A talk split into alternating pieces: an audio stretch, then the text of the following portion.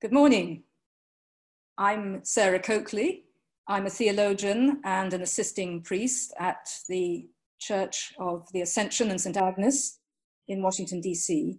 And I welcome you this morning to the first in a series of webinars from our School of Theology and Prayer. If you are already members of the congregation, then it's delightful to see you again in this form.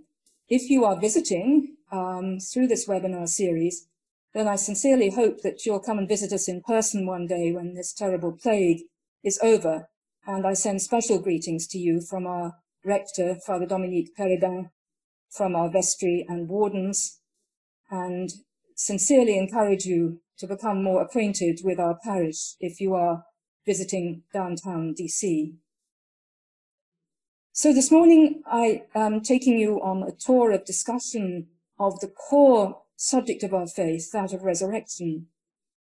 But before we start, I want to make sure that all of you know how to work the webinar so that you can ask questions as we go along. And indeed, there will be three moments during this hour when I pause to ask my assistant, uh, Amanda Bourne, who is behind the scenes. I think she's going to make herself appear um, who is a recent graduate of Virginia Seminary and uh, a technological wizard who is helping me here.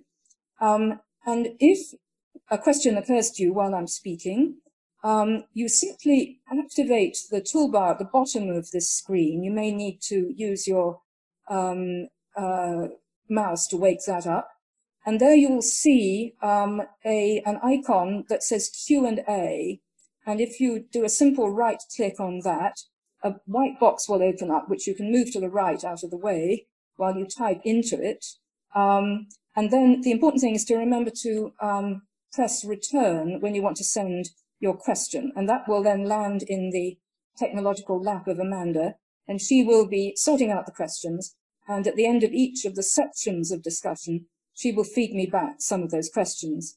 Unfortunately, since there are rather a lot of you, it's really wonderful that we've had a full slate of people sign up for these um, theological talks.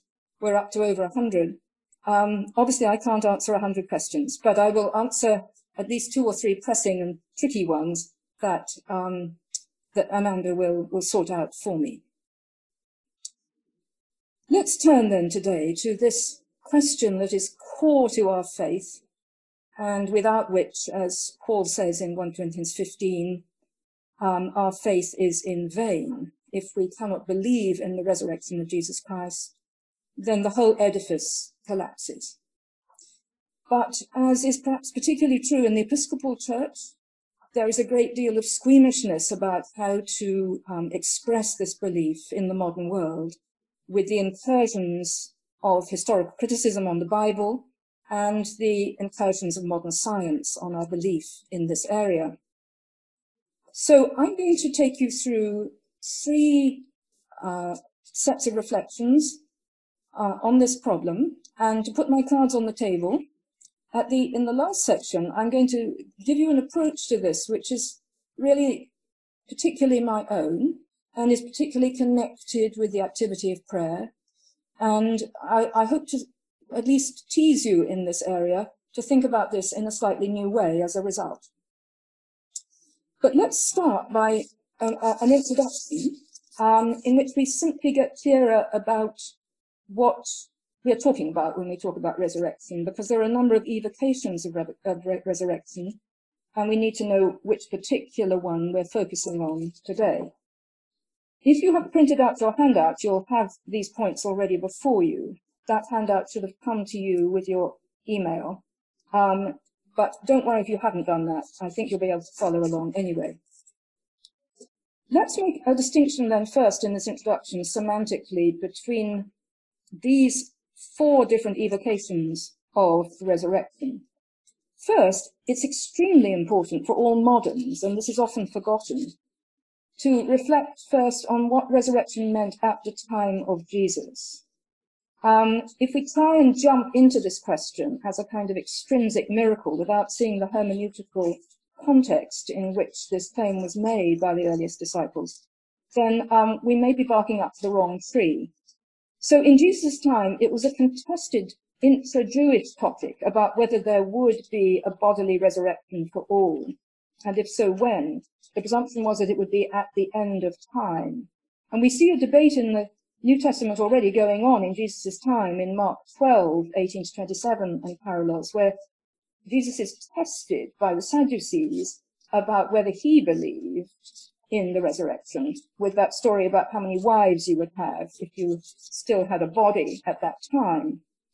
So we need to be aware first that there is this dispute about um, uh, uh, what's going on at this time, and uh, that the disciples themselves had to come to terms with that when they uh, proclaimed Jesus' resurrection, because the idea that one person should be raised before the end of the general resurrection was the novum here. Secondly, and this is what most moderns are concerned about, there's the issue of the debate about the resurrection as to what happened to Jesus' body individually post-mortem after death. And this is probably the most difficult issue for moderns, and it concerns how we assess the stories about the empty tomb. And I'm going to give most of my time to that today in the first section of this talk. Thirdly, however, often people talk about the resurrection, and uh, there's an aspect of the New Testament that is concerned with this way of talking about it as an existential or faith-based response to Jesus' life and witness, which is based in religious and spiritual experience now. In other words, as um, a contemporary um, flavor for the entirety of our faith. Um, the question is whether that works unless you have a conviction about what happened to Jesus' body first. And fourthly, there is, of course, the major concern that we all have, not least in the middle of a pandemic, about what happens to us individually after our own individual deaths.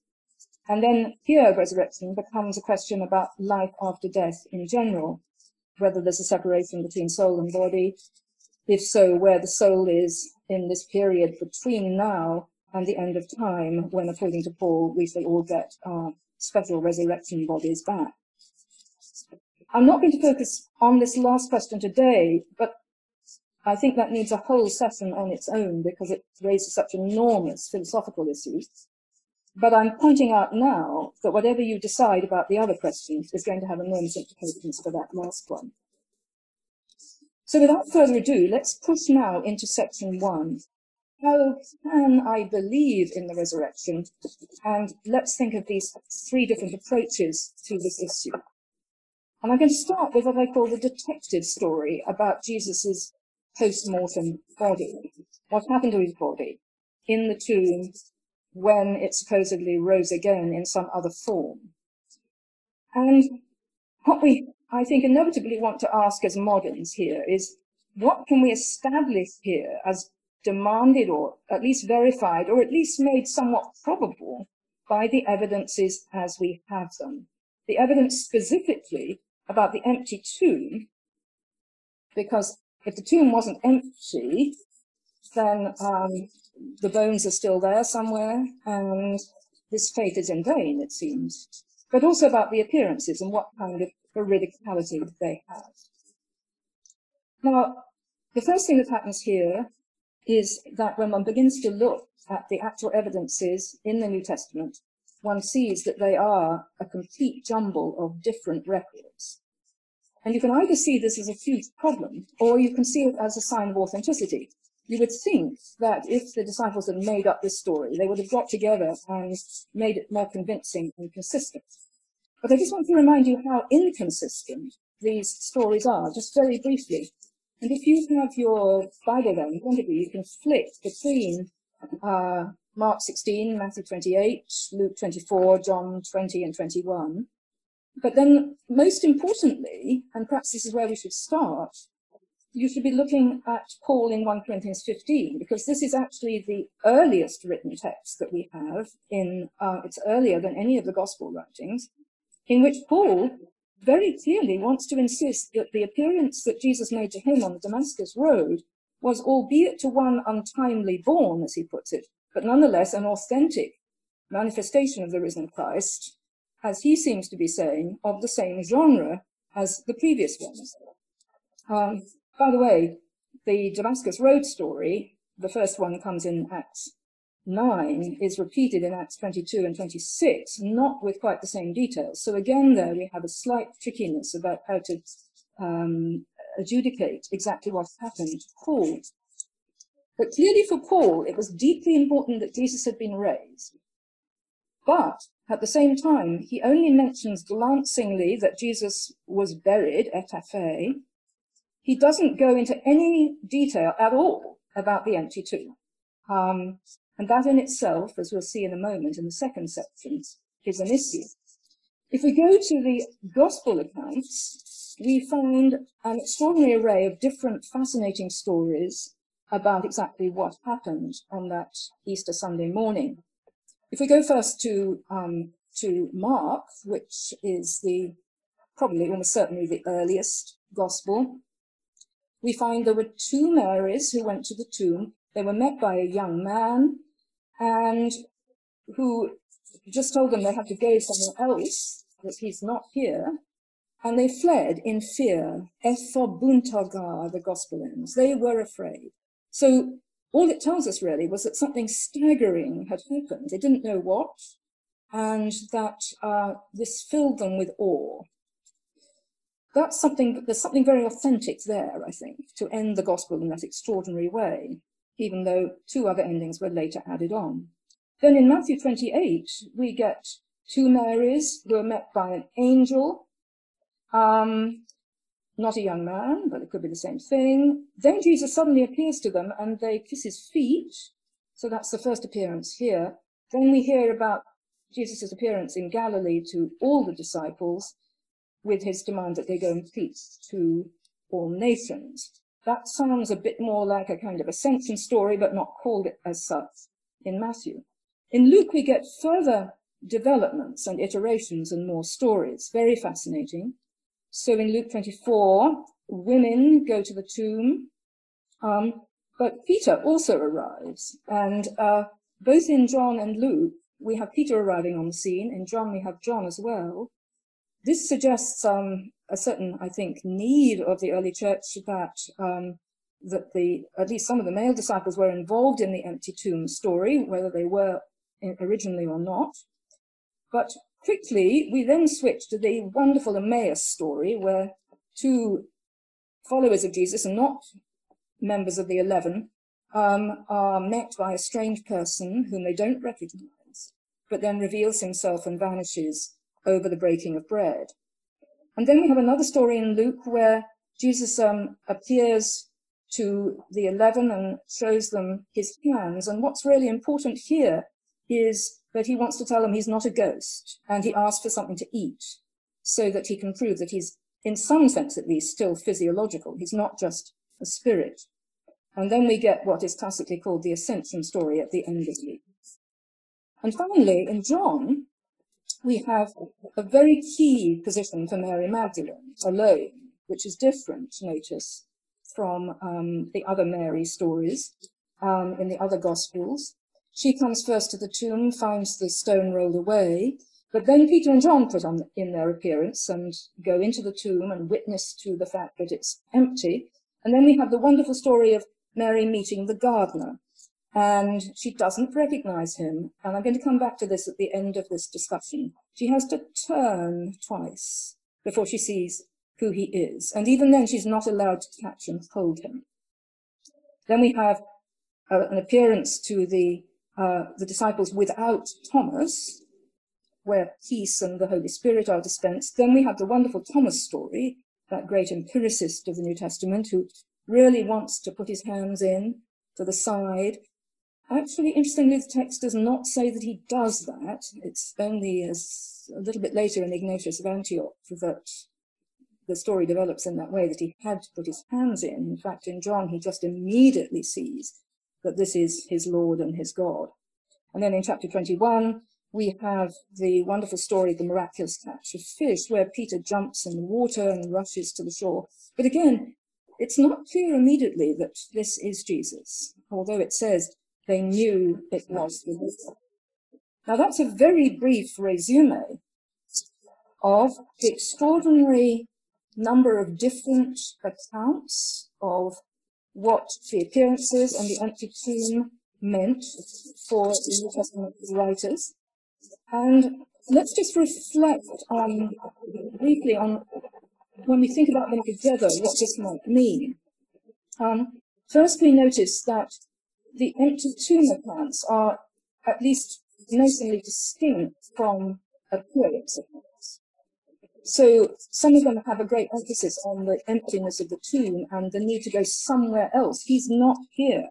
Why seek the living amongst the dead? Others simply go straight into his miraculous appearance. Um, and the modern period has tended to drive a wedge between those two, and sometimes to say that we could bracket the empty tomb problems and simply focus on the appearance notions. Again, as I've already noted, note the really extraordinary lack of obvious sort of concerted coordination of these events. If someone was tidying this up for a police court, they would have to do a better job. There's an authenticity, isn't there, about their untidied up, or is that a sign of mythological elaboration, which should make us more suspicious of them? That's one of the major issues here for the empirical approach. Um, also, we do notice that there are certain apologetic aspects seep in in some of the later accounts. So that Luke should be terribly interested in saying that this isn't a ghost, for instance, suggests that um, there are questions about this, that there's been discussion about this, and that needs to be underscored. Um, the wonderful story about Thomas shows that there were people who were skeptical, who didn't believe in it Um, and we see at the end of Matthew in 27 and 28 already uh, early embroidery suggesting that the Jewish authorities um, were already claiming that perhaps the body had been stolen and taken away from the disciples themselves. So, on earth do we weigh these evidences? One of the great problems, of course, here is that they all come from people who have an interest in asserting the resurrection. Um, and that in itself is a, an issue for testimony not only in the period of, of Jude, early Judaism, but also in contemporary studies. There are three people that I think of in today's theological landscape in the West who have most firmly insisted that uh, these evidences are sufficient to give us a kind of empirical, if not certainty, then at least a great enough probability to mandate belief in two and the post-mortem transformation of Jesus' body into a different kind of resurrected body. The people who have insisted that there is enough evidence here to sway even a skeptic, now this is a hard bar, to, to sway even a skeptic, vary from someone like Wolfhart Pannenberg, who insists that if we can't give that kind of level of apologetic certainty out of these historical evidences, then the whole edifice of Christianity, and particularly the claims for Christ, collapses. But to do that, we have to get right into the mindset of the um, earliest Christians and their Jewish background. In a similar way, N.T. Wright, who has written an enormous book on the resurrection, and there are lots of good um, web materials from him that you can easily watch, likewise insists that we must get into the mindset of Jesus's time, that we must see that what he was doing was bringing to fruition Israel's expectations of a Messiah of the coming kingdom, and that the whole context of resurrection is that. We mustn't extrapolate from that into a kind of um, antiseptic modern law court um, detective story undertaking, although Wright thinks that if we do it that way, we will still ought to be convinced. Someone like Richard Swinburne, who's a philosopher of religion in the analytic tradition, wants to put it a little differently and to argue that these evidences will only produce, as in law court assessment and in um, philosophy of science, a level of probability. But as long as the probability that Jesus' body was transformed is slightly higher than half, 0.5, then um, that will do. That seems strange to many people because it sounds like when you get out of bed in the morning, you only need to just know that God exists and he has raised Jesus from the dead? Isn't there a stronger conviction that's needed for faith? So I think that we have a strange pincer movement in the modern period about the empty tomb detective story approach. On the one hand, there are those theologians, and they have been actually the dominant theologians of the late 20th century and early 20th century, who think that this whole approach through empirical evidences is the wrong approach, that it's not the one that faith should take. That um, if you are, for instance, a follower of Rudolf Bultmann, then it's pointed out by him that if you try and, as it were, get faith out of the empirical evidences, then you are making faith into a kind of works righteousness. You're trying to work it up out of secular sources rather than responding to the existential demands of faith.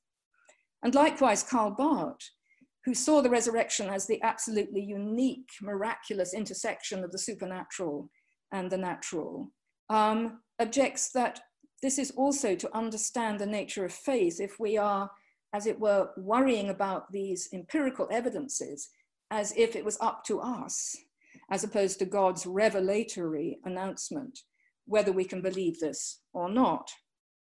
And there are other strands of philosophy of religion at the moment, represented by someone like Alvin Plantinga, that say that faith really isn't like this. It isn't, it isn't a matter of dredging up evidences until you're sufficiently persuaded that it would not be irrational to believe, but rather that there are certain things in faith that, as Plantinga puts it, are properly basic.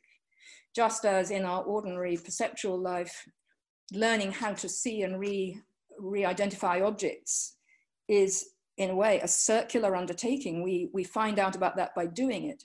So within faith, we don't start every morning from a, um, a moment of cosmic skepticism, but we step into a circle of properly basic beliefs. The trouble with that, of course, as the great philosophers of the modern period, David Hume and John Locke, would have said, is that that's awfully gullible, you might think. Wouldn't you want to know if you were trying to explain, especially to a skeptical or atheistical intera interactor, that this business about Jesus's body, which is basic to the faith, could be established, could be shown to be at least not in complete um, abrogation of scientific and historiographical thinking. And so it's almost like these two approaches to the resurrection in response to this problem the Barthian or Bultmannian one, on the one hand, which as it were, steps away from the detective investigation. And the Lockean and Humean insistence that you can't do that if you're going to be a rational believer are like two sides, sides of a modern coin. And we are left, therefore, with, um, I think, great difficulties if we take the scientific and historiographical issues seriously, how we are to respond. Um, so let me just pause at this point and this, is, this has been the longest section of the discussion. And to say that I have some provisional conclusions here. And that is that it seems to me that the New Testament evidences are extraordinarily alluring, suggestive, convincing at the level of people who have experienced something they can't completely understand and comprehend. And that's not surprising because whatever it is is completely unique but that the evidences do leave many unanswered questions. They leave unanswered questions simply at the level of bringing the evidences into some coordination, but also at the underlying level of how we confront a uh, demand of faith that seems to fly in the face of the rationalities of modern historiography on the one hand and of modern science on the other. So my view here is, after many years of struggling with this, is that if we just approach the resurrection through the category of a detective story about Jesus's body, we will be left with an extraordinarily exciting but frustrating question mark, an alluring invitation, as it were, to go somewhere else in order to complete our understanding of this phenomenon. Now I'm going to pause and I'm going to get a couple of questions.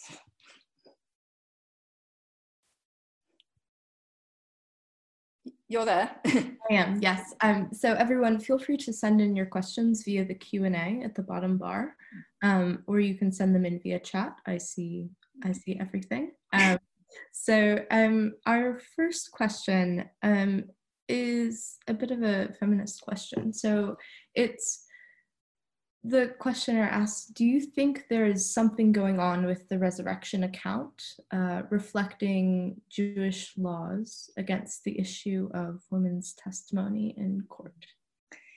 That's a very fascinating question. Um, in Deuteronomy, I think it's chapter 19, there are some rules given about the conditions under which um, testimonies um, are acceptable um, according to Torah. And of course, there was a further gloss on that in earliest um, uh, early rabbinic reflections in the Mishnah and later in the Talmud. Um, it's not the case, actually, that women are completely debarred from being um, reliable witnesses. Um, I think the scholarly consensus on this has changed recently um, to some degree.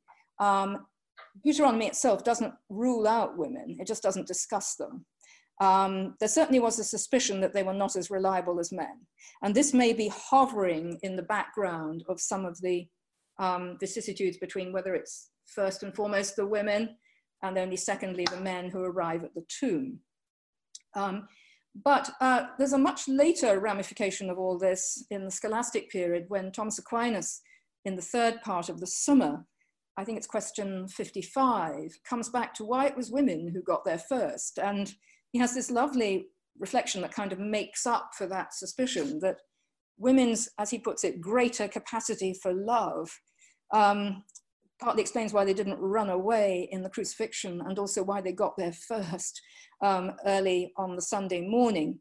Um, and that therefore it is the case in some important way that um, love has to be united with intellect in responding to the reality of the resurrection. Mm.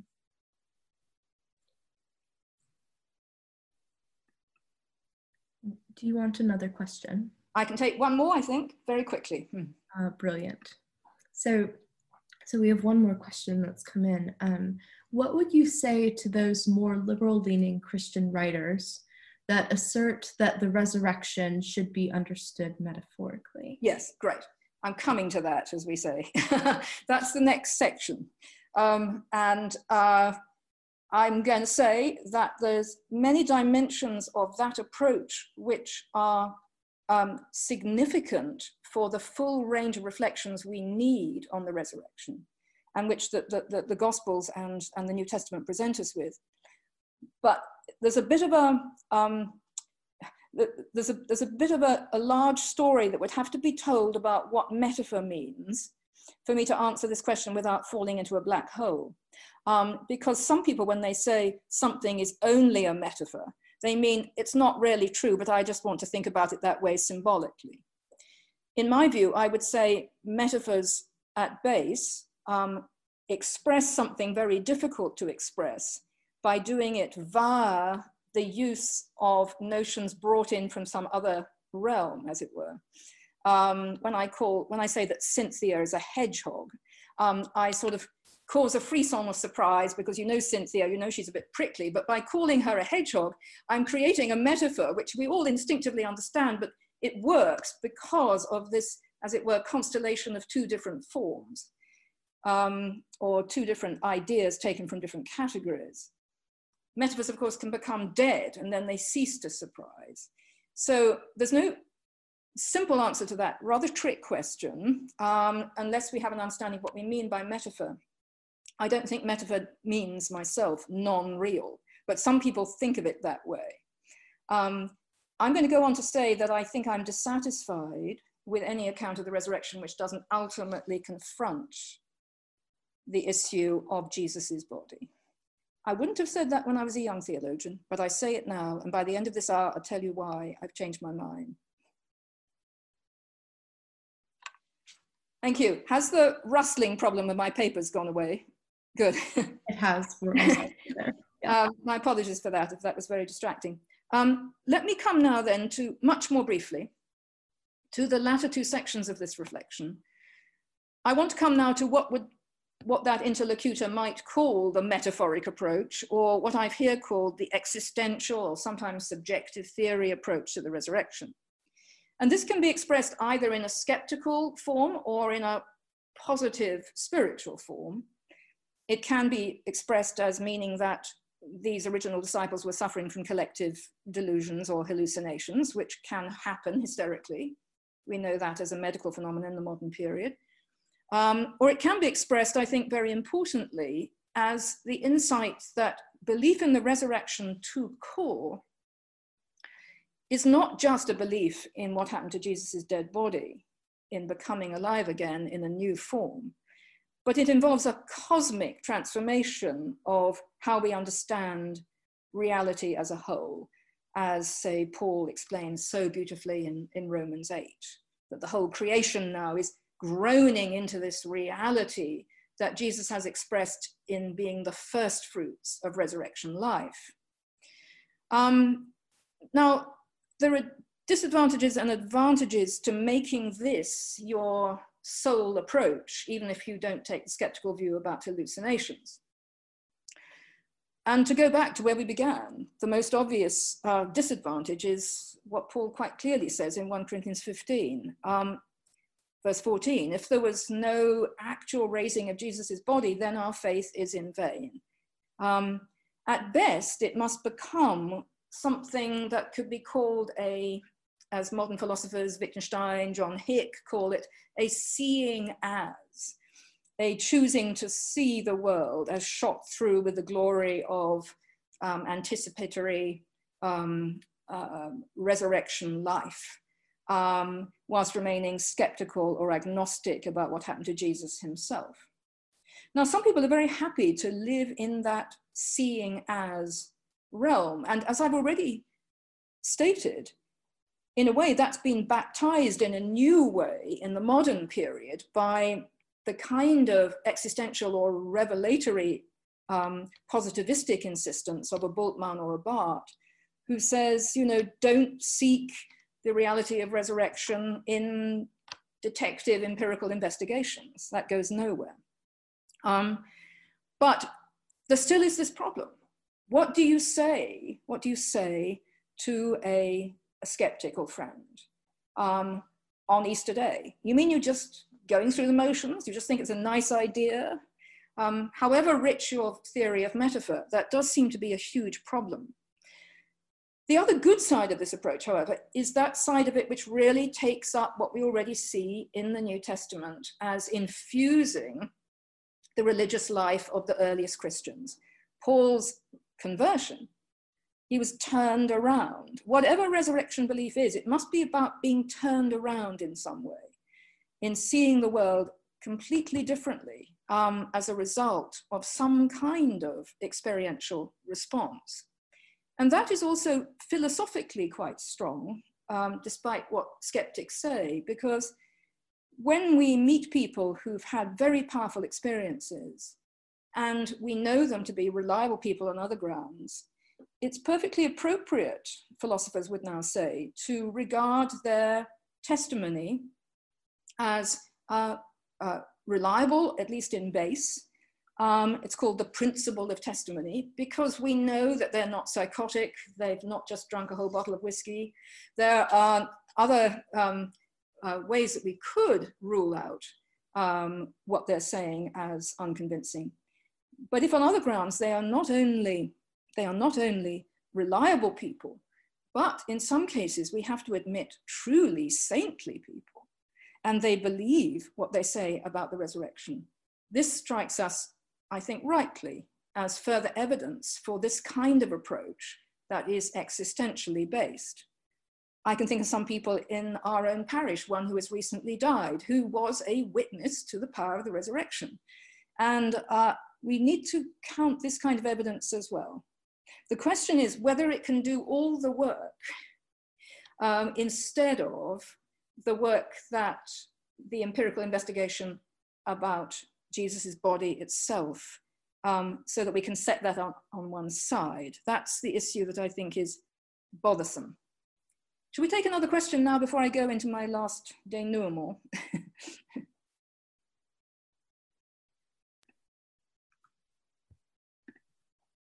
So the um, so we did have a question that came in. Um, so there's a question about what role might divine revelation play in one's belief in the resurrection. Mm-hmm. Yeah, yeah.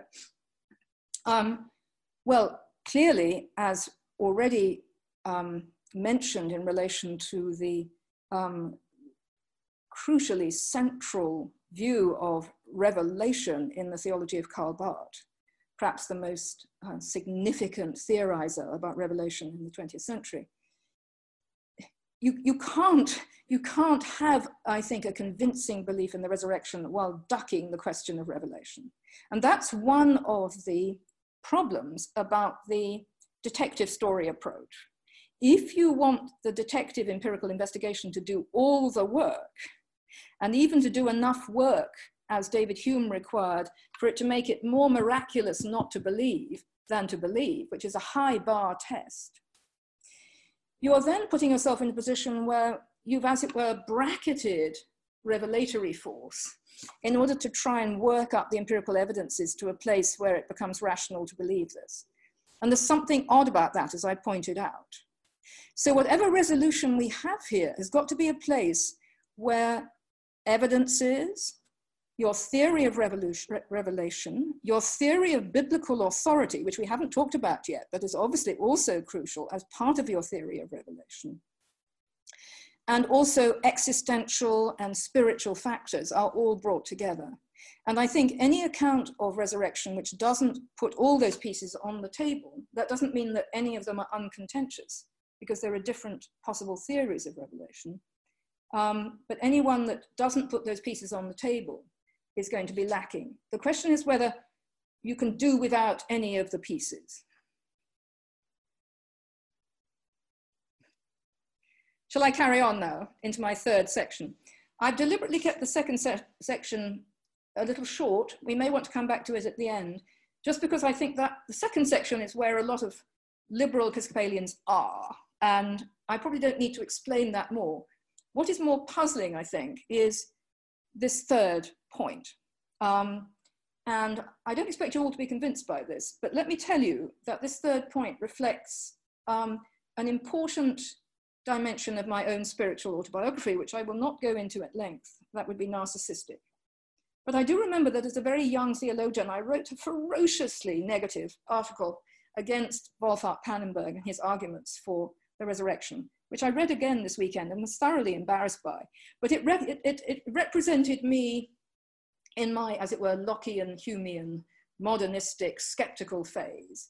I really wanted to get to the bottom of this detective story, and I really wanted to see whether you could make this resurrection belief fly on those bases. And I thought that you couldn't. And I think I was right to say that you couldn't. I think I was right to say that the best you can do out of that, but you do have to do it, is to get to this point of kind of awe and wonder and uncertainty and at least possible openness, but probably no further. So now I want to come to a third point here in my last section, in which I suggest that the disjunction that kind of opens up in contemporary Christians' lives between the conservative and the liberal, roughly represented, as it were, um, by the conservatives' willingness to go the whole hog on the empty tomb, and the liberal squeamishness about it, has something missing. And this actually does, of course, relate to that very good question about revelation. What is the thing that's missing? And I think the thing that's missing is how, in true entry into the depths of resurrection faith, we are being drawn into a place where all our faculties and perceptions, um, our intellect, our feeling, our sensations are being integrated over time. Sometimes this happens very suddenly, but sometimes it happens quite slowly over a lifetime, which was certainly true of me. So I ask here in this third section, why don't we focus now on what is the proper, in technical terms, epistemological response to the resurrection evidences? That is, not what do they look like dispassionately in, re, in, re, in relation to a, a past extrinsic body, but how is it that I myself must respond to them in the life of faith? And I like to bring in here the notion of spiritual sensation, which was an early church um, set of reflections developed originally by the, the philosopher and theologian Origen in the third century, and later by a whole host of others, including my particular favorite, Gregory of Nyssa, about how over a lifetime of prayer, our intellect, our moral sensibilities, and our sensational life are, as it were, honed towards perceiving Christ uh, through the practices of prayer, through the reception of the sacraments, through particularly acts of mercy to the poor and the destitute and the sick. And the reason I think this links to the resurrection stories particularly is that it relates to a number of really intriguing little details in those stories, which I didn't pause on when I looked at the evidences at the beginning of this session. But I hope they've made you wonder at times. Let me just reflect on them together. Um, there seems to have been some difficulty, even amongst close disciples of Jesus, about perceiving him in his resurrection appearances. Um, so that, for instance, right at the end of Matthew, and he need not have said this, in Matthew 28 17, the last appearance, the kind of quasi ascension appearance of Jesus in the end of Matthew, he says, But some doubted. So it seems you could have been there, but not, was not really be sure that this, you were seeing Christ. That's interesting. It might be regarded as sort of a skeptical nail in the, in, in the coffin. But then think rather differently of Mary Magdalene in John 20. Um, I mentioned this earlier. She doesn't recognize Jesus. She thinks he's the gardener. What's going on? Is it because he's deliberately hiding, or is it because something has to happen to her before she can recognize him? Interestingly, she can't see him as Jesus, but when she hears his voice, she responds. And twice it says in John that she had to turn, that something had to happen, as it were, in her response. Likewise, the extraordinary story of um, the Emmaus Road, which is so wonderful, which clearly reflects, as it were, the first generation Christians already finding their response to Jesus in the act of the Eucharist, I think. But you could walk the whole way to Emmaus with someone and not know it was him. How do you do that? That's really interesting, isn't it? It must be telling us something about how one does or does not respond to the risen Christ. And I also love that last story in John 21 that was clearly added, I think, um, after John 20, put on the end of the gospel later, um, where Simon jumps into the water and rushes to the shore, but even then they're not quite sure this person is Jesus. I don't think it was because they were short sighted, though they may have been. I think it was that there was something elusive and suggestive and remarkable and revelatorily important about his kind of resurrection appearance. He had a body that could go through doors. He, he did things that reminded him that this was the same person, but it was the same person in a transformed state. Um, now, what I want to suggest here is that deepened belief in the resurrection, resurrected Christ and deepened response to his presence in the world, in the sacraments, in the eyes of the poor, um, in the reading of our Bible above all, responding to the word, is a matter of training. It's an ascesis. It's, it's an undertaking of our baptism that we have to take forward with God's grace, not only by our own efforts. And this approach, of course, is, is brings in a theory of progressive revelation, progressively unfolding providential grace, and so on and so forth. It also gets slightly um, in the way of um, something we're going to come back to next week when we discuss what the ascension is in the New Testament and how, if at all, it's different from another resurrection appearance, because especially the Gospel of Luke, um, as we see at the end of Luke and then beginning of the book of Acts, clearly wants to say that there, were these, there was this period where Jesus did appear to his disciples in various forms, and then that was over. And then comes the beginning of the period of the church when he ascends into heaven. Um, Charles Moule used to describe this as a rather strange absentee Christology. Um, he gets tidied up into heaven, and then we wait in this rather strange period uh, where between Ascension and Pentecost, um, for the Spirit to come and the era of the church to continue. And that, plus the remark at the end of the Thomas story, blessed are those who have believed and not seen, suggests a kind of theology of non expectation of encounters with the risen Christ in the ongoing church. But that's not the end of that story. That's what I want to suggest here. Um, indeed, if you've been a hospital chaplain or um, had anything to do with people who have claimed to met the risen Christ, uh, as I have, um, it's really quite surprising how many people do still claim to have this experience and apparently not simply under the influence of morphine. Um, and more metaphorically, to use that term in a rich sense again, the capacity to begin to see Christ more, as it were, ubiquitously in the world around us strikes me as a spiritual grace which we grow into in the life of the baptized Christian.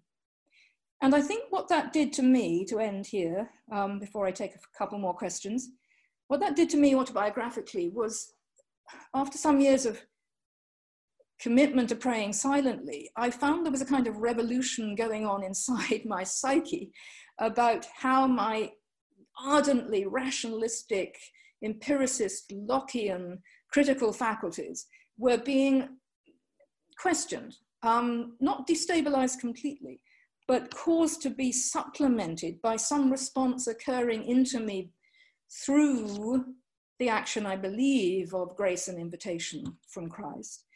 And it caused me to start to think differently about that Humean burden of proof problem you know, that I'm not going to believe this until the evidence is so strong, even on a kind of empirical, atheistical grounds, that I, it would be more miraculous to disbelieve it than to believe it.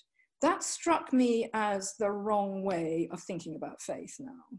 Whereas previously I'd felt that was the only way to think about faith in a rational and modernistic fashion, unless I wanted to flip completely into the opposite, uh, either Barthian or Bultmannian position in Protestantism that got me off that Humean hook.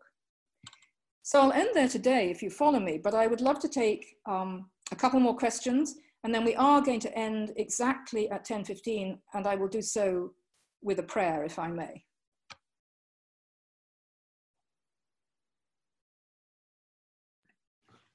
Wonderful. So, so we have a few more questions that have come in, um, and this this first one relates a bit to what you were just talking about, but perhaps you could. Um, it, it's just a bit different. So, um, how do you see God's action in the belief of a given agent? Is there an an initiating role that God plays in our belief, and how does God who initiates or sustains us in this paschal mystery. Yeah, this is what's so wonderful about this topic is that it brings in every single major theological question in a wonderful kind of um, um, complex. And so, as one of your earlier questions asked, you know, where's your doctrine of revelation? Where's your doctrine of grace? This question is asking. Yes, is is is is divine grace, as it were, always on offer? And I think the answer to that is, I would say, in, a, in the spirit of Augustine and many others, yes, prevenient grace is always waiting. the invitation is always there. Or you can put it more pneumatologically, if you like, in the doctrine of the Spirit. The Spirit is always inviting us into the life of Christ and the life of resurrection. Um, but, it, but there is a responsiveness that has to happen as well. Um, and that brings in the question of freedom, of course, um, and how we characterize freedom in response to God's invitation. God doesn't bludgeon us into faith, that's for sure. Um, and so it may be that there are certain things that we as modern skeptics have to be engaged in in order to find within ourselves the capacity to respond to that which is always being invited. It's a, actually a Muslim or Muslim born friend of mine, Talal Asad, who once wrote, Unbelief is a matter of untaught bodies. That's a wonderfully Muslim insight, I think. And it may be that to, to come to full and rich belief in the resurrected presence of Christ one has to engage in forms of practices of attention without which God can't fully um, uh, engage us at that deeper level, even though the offer is always there.